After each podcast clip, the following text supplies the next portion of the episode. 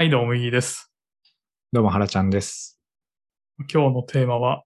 まあ、語彙力が解像度を決めるっていうテーマがあって、おまあテーマだけあるんだけど中身は何も決めてませんとまあきっと言いたいことはなんだろうな、何かものを見たときに、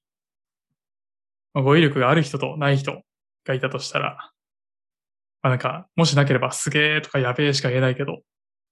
語彙力があると、あ、何々が堂々ですごいみたいなことが、うん、もうちょっとこう、解像度高く自分の中でこう染み込んでくるのかななんてことを、この一文から読み取りました。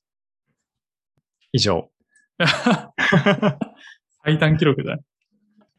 まあ、そうだよね。語彙力が解像度。まあ、解像度だから、要するに、物事を分解する切り口がどれぐらい細かくあるかっていう話だと思って、すごいっていうものが、まあ、すごいはちょっとひどいけど、なんだったかな、光景と景色と風景の違いは何かとか、そういう細かい違いのニュアンスが自分の中でちゃんと認識できて、使い分けができると、まあ、よりその対象の物事を理解が進むと。理解が進めばそれなりにその後の行動に移せるよねっていう、物事を正しく深く理解しましょうっていう中で、自分たちが持っている語彙力に規制、規定されてるなっていう。まあ、英語とかもね、中学英語しかわからないと、中学英語の中のコミュニケーションしかできないけど、ボキャブラリーが増えて、なんか細かいニュアンスを伝えるためには、やっぱそういうそれ相応の言葉を理解する必要があるしっていうので、まあ、日本語も全く同じく細かくニュアンスの切り分けをするためには細かい語彙力が必要なんだろうなと思いつつ、自分はなかなか語彙力ないなと思いながら生活してますね。いやー、景色、風景、光景の違いをずっとググってました。なるほど。光景は目の前に具体的に見える状況やありさま。風景は眺める対象としての自然、街、人の様子。なんだっけ、情景。景色か。景色。景色は眺める対象としての山、海、川などの自然。はいはい。眺める対象が何かと自分の視点がどこにあるかの話なのか。うん。自分が見たやつだと、風景は結構自然とか人々の様子っていうところが、ポイントが当たっていて、光景は自然以外の、あの場面、あらゆる場面に対しても用いられて、景色は鑑賞の対象となる眺めっていう、なんか雪景色とか、まあ、そういう観察の対象となる眺めっていうニュアンスもあるみたいな。うん。このみっつを普段の生活で使い分けてるかっていうと、まあ、使い分けてないよねっていうので、まあ、そういうことっていろんな場面でも多々あるのかなと。いや、本当にそうだね。いい。分解能が上がれば上がるだけ、こう、具体的なことが、なんだろうな、ありありと理解できるだろうし、まあ逆に分解能がないと、なんか大雑把にしか理解ができないと思ってて、なんか、これは普段、まあ仕事している時とかでも、まあよく見る光景かなってことを思う。まさに、まあシステムのね、開発とかトラブルとかが起きた時に、まあ、そこのシステムの各レイヤーの言葉を知っているか知らないかで、あ、なんかそういう問題があるのかとか、まあ、ドメイン知識問題に帰結するんだけどね。うんうん。なんか、解像度と聞いて思い浮かぶのは、あの、いつだかさんねんかよねんまえぐらいに一緒に新規事業コンテストみたいなののプログラムに出てたことがあったじゃないですか。ああ、懐かしい。ねえ、なんか、そんなのやってたなと思って。あの時に、その、新規事業コンサル的な人に、すごい口すっぽく言われたのは、課題の解像度みたいなのをめっちゃ言われた気がするんだよね。うん、めっちゃ詰められたね。ね、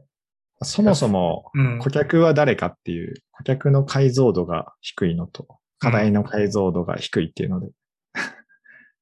かに。そこですごい解像度、解像度、解像度ってもうなんか、毎週のようにこう、詰められ、ああ、はい、解像度みたいになってたから、なんかすごい自分の中にその解像度みたいなのがインストールされてるなって思ってるんだけど、うん、結構あれはすごいいい経験だったなと思って。確かに。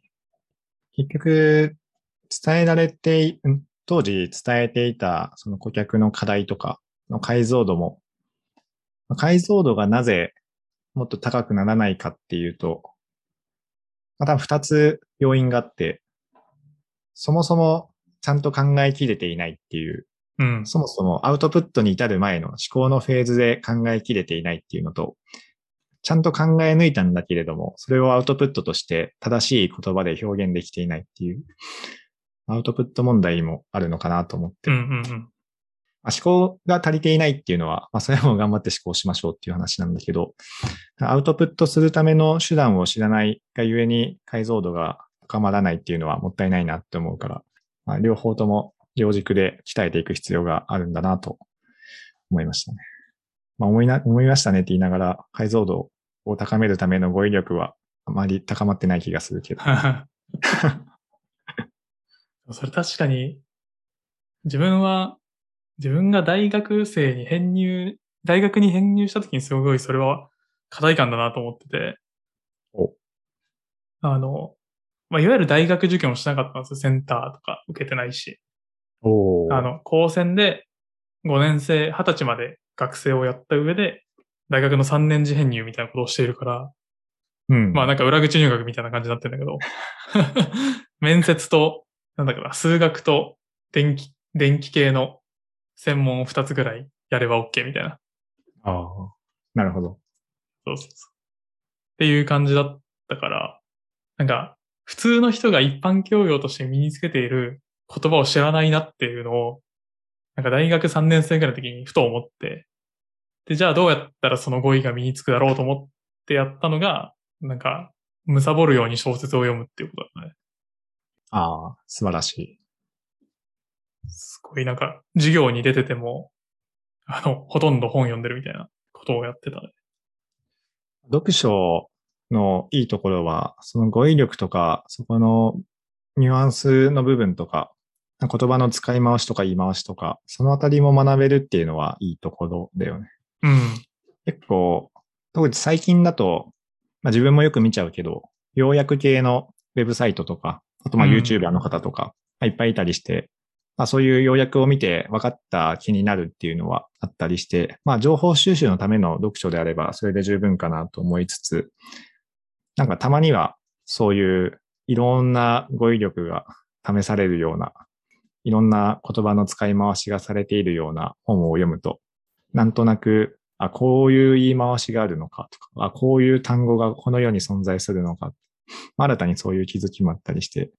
たまにそういう本読むと、自然と普段の会話、普段の会話は使わないけど、仕事の中とか、自分が頭を整理するときに、その辺のキーワードが使える状態だといいな、いいなって思う。うん。なんか、まあ第一言語というか母国語が日本語だから、なんか日本語でなるべく、その適切な表現ができるようになってる方がいいだろうなってことをずっと思ってたね。うん。間違いない。って思ってたけど、なんかまあ当時ハマった人たちが結構、言い回しが独特な人たちが多くて、森見と美彦とか、森博士とか、なんか、奇弁みたいな感じになっちゃったよね。遠回しにめっちゃ言うみたいな。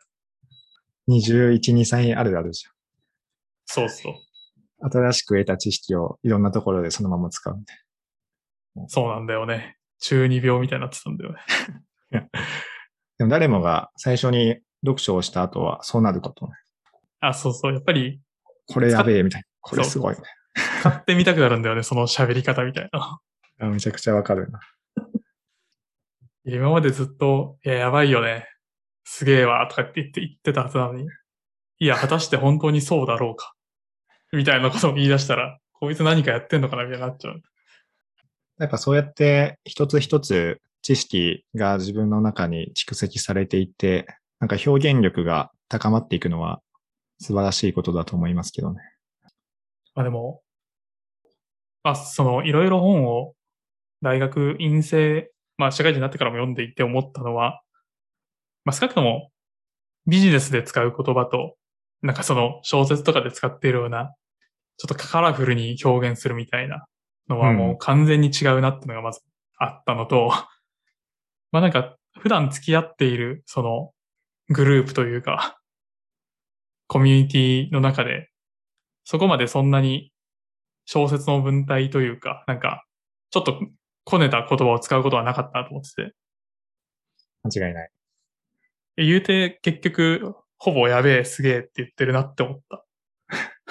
まあ、日常生活とか人とコミュニケーション取るぐらいであればなるべくお互いに気を使わずお互いに脳を使わず脳死状態でコミュニケーション取れることのが関係構築としては重要な気がするしね。あ、本当にそう思う。これマジやばくないみたいな。やばいよねこれ。マジやばいんだよねみたいな。なんか何会話してんのみたいな感じだけど、まあ、結局言葉ではなくてね、その場の発音の仕方とか表情とか雰囲気で、まあ、その辺でコミュニケーション取ってるしね。まあ、多分これって英語とかもそうなんだろうなと思ってて。うん。あの、日常会話の中で使ってるセンテンスとかって多分そんなにないんだろうなと勝手に思ってる。ないね。ないけど、逆に比喩みたいなのが難しいよね。理解するのが。そうだね。日常英語の方が分かんないもん、聞いてて。あの、海外ドラマとか、フレンズとかさ、ああいう、なんかみんなを笑わせるとか、ちょっと、そういう大人の会話をするときに、なんかいろんな言い回しをするから、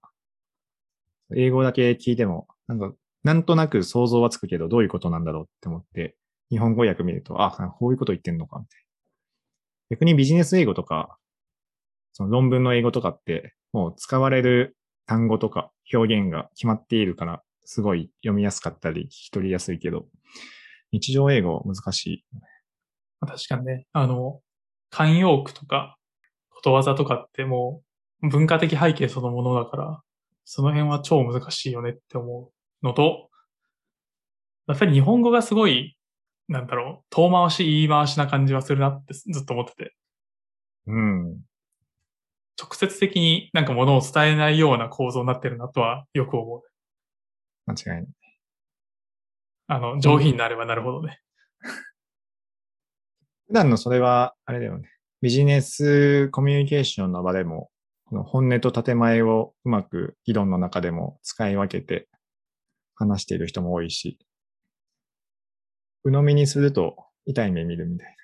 まあ確かにね。あの、そうだね。あの、まあ、どちらかというと。採用してくれるっぽいこと言ってましたよ、みたいな。いやいや、絶対しないって、みたいな。あの場であの、あのいう聞かれ方したら、そりゃ、それをほのめかすこと言うでしょ、みたいな。そういう話も多かった。いや、本当今、最近困ってるのはそれで、あの、なんだろうな。いわゆる日系大手の、なんだろう、ハイコンテキスト文化すぎて、あその、後から入ってきた中東の人とか新入社員の人が、ま、全くその意思決定プロセスが分かんないっていうんだよね。なんか、その、部長が出てきてるということは、その、圧が強めのお願いが来るぞとか。ああ。なるほど。そうそうそう。その構造の中で、なんか過去のやりとりがこうあった中で、今回は貸しがあるから貸しを返してくるみたいな。うん。みたいなのが、すごい、なんだろう、幾重にも、こう、重なってさんじゅっぷんとかいちじかんのミーティングの中に入ってくるから、確かに暗黙の前提ありすぎて、その、初めましての人からすると、ちょ何を話してて、どう決まったんですか？こういうことですか？あ、全然違うね、みたいな。ことがよくある、最近。ただ、あ、まあ、まず、それは間違いないっていう話で、その通りだと思って。で、それは、企業ごとによって異なるものなのか、この企業の規模によって決まるものなのか、どういうところでそれが決まるんだろうね。なんか、どこかで誰かが言っていたんだけど、組織として成熟してくると、まあ、社内用語みたいなの結構増えるらしいんだよね。うんうん。要は、短縮して物事を伝えやすくする、コミュニケーションコストを下げるために、なんか、社内用語が生まれるというか。うん。っていうのが、あるのは、やっぱりある程度成熟している大きい企業で起こりがちなのかなと思っている。なるほど。確かに、使っている変数が、まあ、宣言されている変数がかなり多くて、でそれらの変数を前提として会話しているから、新しく来た人からすると、未定義の変数が無限にあって、何これ、何これ、何これみたいな。そういう、どれだけ多くの変数を、かつ分かりにくい変数をどれくらい使っているかっていうところが、新参者にとっては辛いかもしれない。そうそう、社内用語なのか、世間一般で言われている用語なのか、何かの短縮系なのかみたいなのが、もう本当に分かんないらしくて、あの、そのドメインの知識があっても。辛いね。でも一つのなんか、国というか、藩みたいな感じなのかなと思って。国だろうね。一つの国家の中で。なるほど。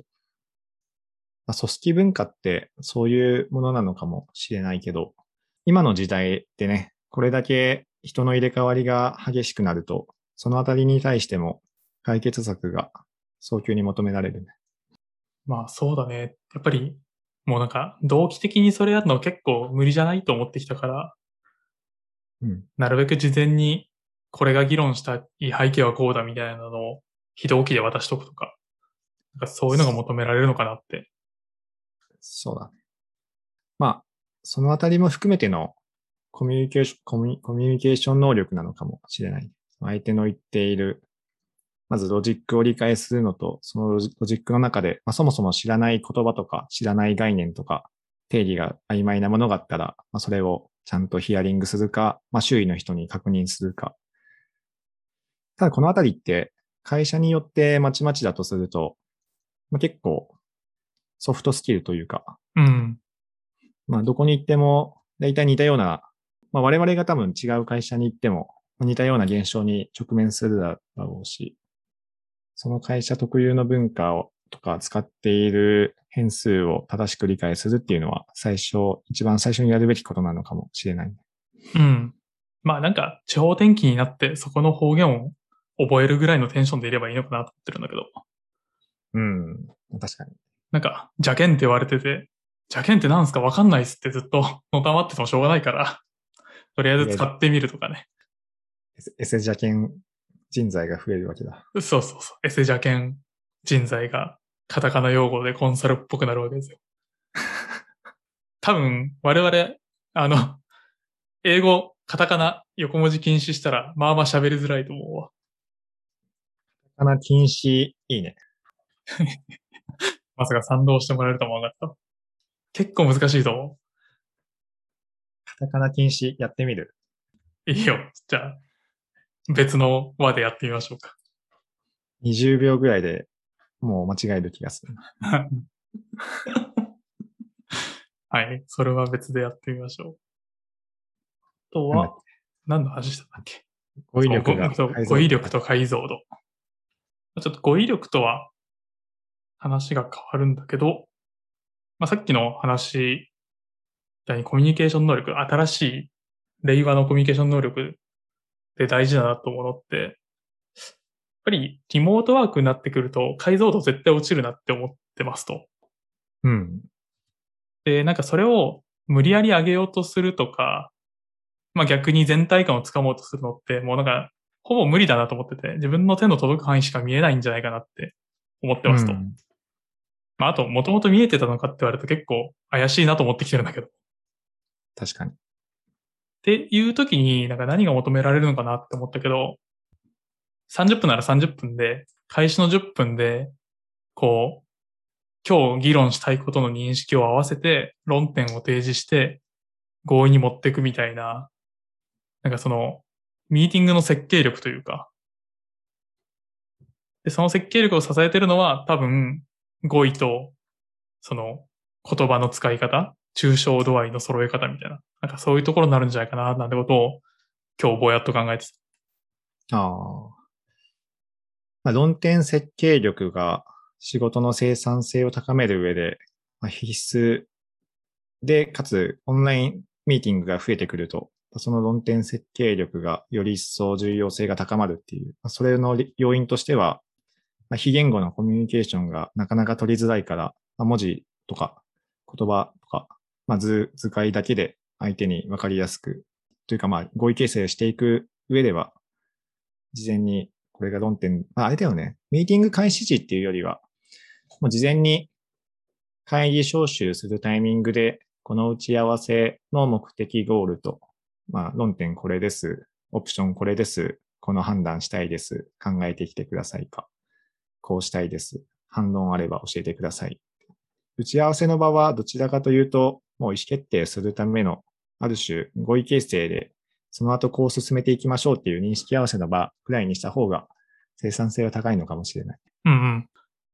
や、間違いないと思う。以前よりも、ビフォーコロナの時よりも、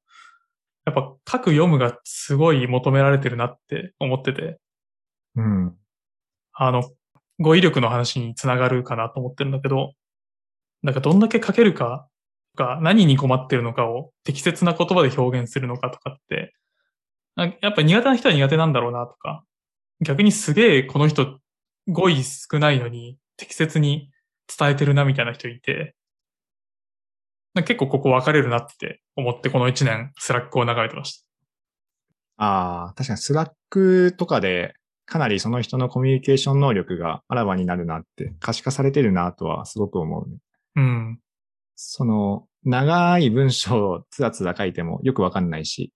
だいたいそのあたりの、特に今管理職層はやっぱ端的にいち行に行さん行ぐらいで問題の本質に対して質問することが多いし、そういう力は重要なんだろうなと。うん。なんか解像度が高いがゆえに論点設計ができると思ってる節はあって。うん。なんか逆は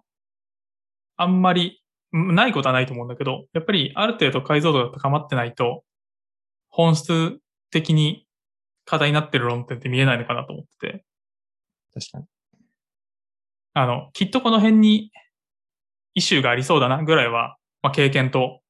勘とその人の能力でいけるような気はするけど、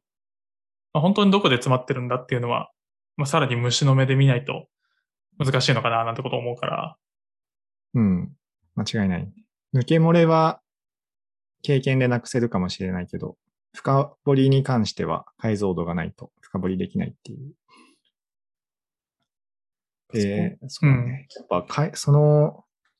だ一番えぐい会議って、本当その論点設計してなくて、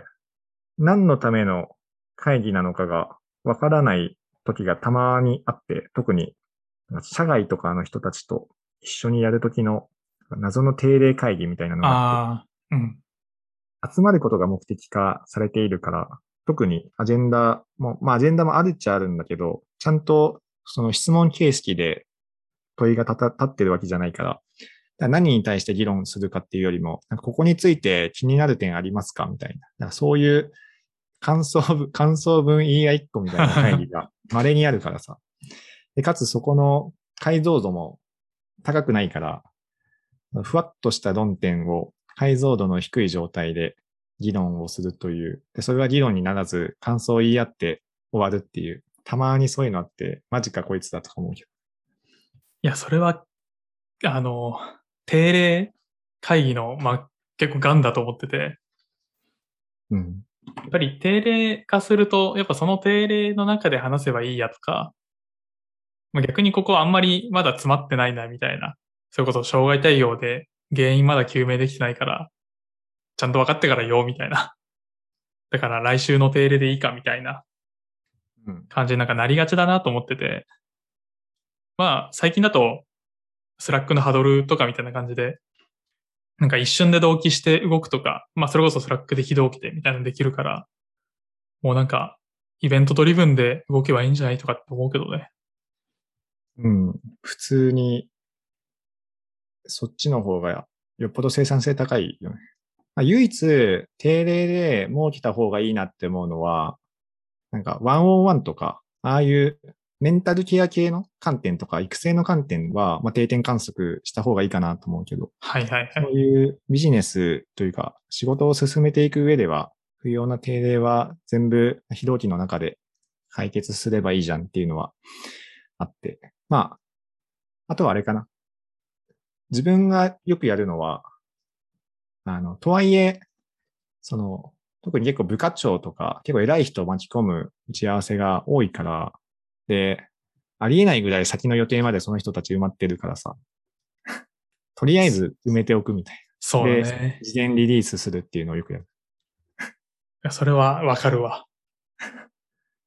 ゃないと、まあ普通にお昼休憩とかもなくずっと埋まってるし、この前朝しちじに設定しようとしたらさすがにそれはちょっとってなって。いやいや、でもこれもうちょっとマジで今週中に決めないとダメですよ。ああ、じゃあ分かってるみたいな。しちじはんからにしようみたいな。さんじゅっぷんでなんとか抑えよう。わかりました。いやいや、まあでもね、あの、その辺はまだ工夫の余地すごいありそうだし、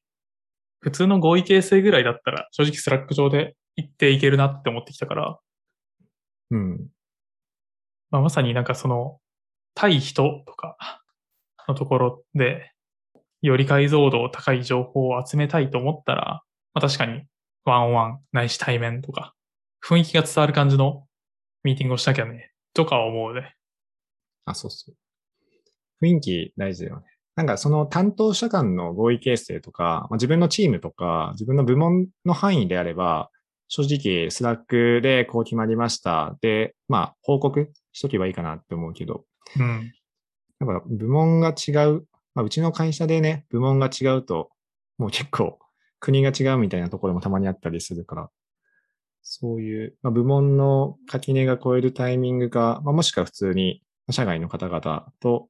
やる場合においては、最後の決めるところは偉い人出てきて、なんかそういうそれっぽい雰囲気の中で、ちゃんとその場に責任者が出て、その場で合意形成がなされたとみんなが認識している状態が割と重要だったりするっていう。そのあたりもなんか、まあ、そういうコンテキストは、新しく来た人にはなかなか感覚がわからないかもしれない。いや、そうだね。さっきの、隣の部署は違う会社のようなってさ、絶対伝わんない気がするんだよね。体感して、あ、なんか、何かがおかしいみたいな。自分が出向してた会社はもっと大きかったから、本当に違う会社だなと思ってたけど。うん。なるほどね。本当に違う会社ってか、まあ、実際に違う会社だし、ね、その法人としてはグループ会社みたいな形で、はい、特に海外拠点だったりすると、資本は入ってるけど ひゃくパーセント でもないし、向こうの合弁会社みたいなのもあったりするから、まあ、そうすると、まあ、ますます難しいなって思った。うん。間違いない。あとあれかな。解像度っていう意味で思ったのは、その、人の解像度も上げなきゃなって思ってて、最近、あの、まあ、仕事をしてて見えるその人の側面なんて本当に一部しかないなと思ってて、うん。なんかそこの、なんだろうな、もっと見えないところを見るようにする、逆に自分は見せるようにしていかないと、なんか人としての信頼度は上がってこないなっていうのをすごく思ってて。ああ。なんか、まさに中途で入社された方とか、まあ、新入社員とか、まあ移動で初めて来た方とかって、もう顔も合わせたことない人が結構いて、うん。なんかもう雰囲気も知らんから、おいくつですかみたいな世界なんだけど、なんか、その人たちと、なんか、一緒に同じ部署で仕事をしてる感覚が全くな、ないのがちょっと最近嫌で、あの、うん、スラックで交流チャンネルを作って、あの、盛り上げつつ、もうなんか、なんだろうな、自分が作業だけしてるときは、ハドルで一人ずっと入っておいて、なんか誰かが来たら喋るみたいな。確かに。その辺は、スラックの ディーエム で、グループ、あの結構、あの、今のプロジェクトの主要メンバーの ディーエム があって、打ち合わせ中はみんなそこにチャットするみたいな。はいはいはい。わかんない、ちょっとでもわかんないことだったら、これって何なんですかねとか、今の発言ってこういう意味合いっすよねみたいな。そういうのを相互理解しながら進めていくと、大体みんなの、あの、物事の捉え方とか考え方がなんとなく見えてくるっていうのと。ただあれだよね、やっぱり、一緒に仕事していてまだ一回も会ったことない人結構いるなと思って。うん。同じプロジェクトでかれこれ半年以上一緒に、結構毎週週に、さんで打ち合わせしたり議論しているけど、一度も会ったことないし、なんなら顔もに、さんかいしか見たことないみたいな。なんならスラックももう私なんかね、島根っこのアイコンだからもはやアバター化してるし、なんかそういう時は、うん、新しく仕事するときは、もう最近はね、にじゅっぷんぐらい個別に電話しちゃうの。ああ、それは大事だね。最初に、一番最初に何かお願いしたり一緒になったときに、ちょっと意識合わせなんですけど、ちょっとじゅっぷん、じゅう、あ、じゅっぷんお時間もらえないですかって言って、じゅっぷん電話するはずが雑談含めてにじゅっぷんぐらいになって、まあなんとなくお互いが、あの、本音で思っていることを交換して、じゃあちょっとそんな感じで、うまくやっていきましょうみたいな。なんかそこが握れているか握れていないかって、すごい仕事の進めやすさで変わってくるなって思って。いや、本当に。前まで、コロナ前は本当になんか各部署とかを、あの、暇な時に歩いて、あの、自分がよく知るキーパーソンに会いに行って、こうやってどうなんですかねみたいなので、なんか雰囲気をその場で直接話して体感してたけど、スラックだとそれができないから、まあ電話しかないなっていう感じで今はやってるかな。いやー、すごいわかるよ。あの、オフィスに行ったときは、例えばじゃあ、じゅっかいに行こうって思ったら、その目標の部署以外のとこも回って、じゅっかいに行くしじゅういっかいも行くかみたいな感じで、あの、時間の許す限り、足でなんか回ってたなって思って、そういうのなくなったから、そうだね。電話も結構いいなって思う。まあ、ハドルめっちゃしてるから、あの、超賛成だし、なんか、初めましての人とやるときは、なんかこっちがいろいろ、なんだろうな、オープンにしてない感じを、感じが伝わると、すごい向こうも出してくれないなってのを思うから、うん、もうめちゃめちゃ最初に主張しまくるね。あの、こう、こういう風に進めたいと思ってて、こういうことを期待していて、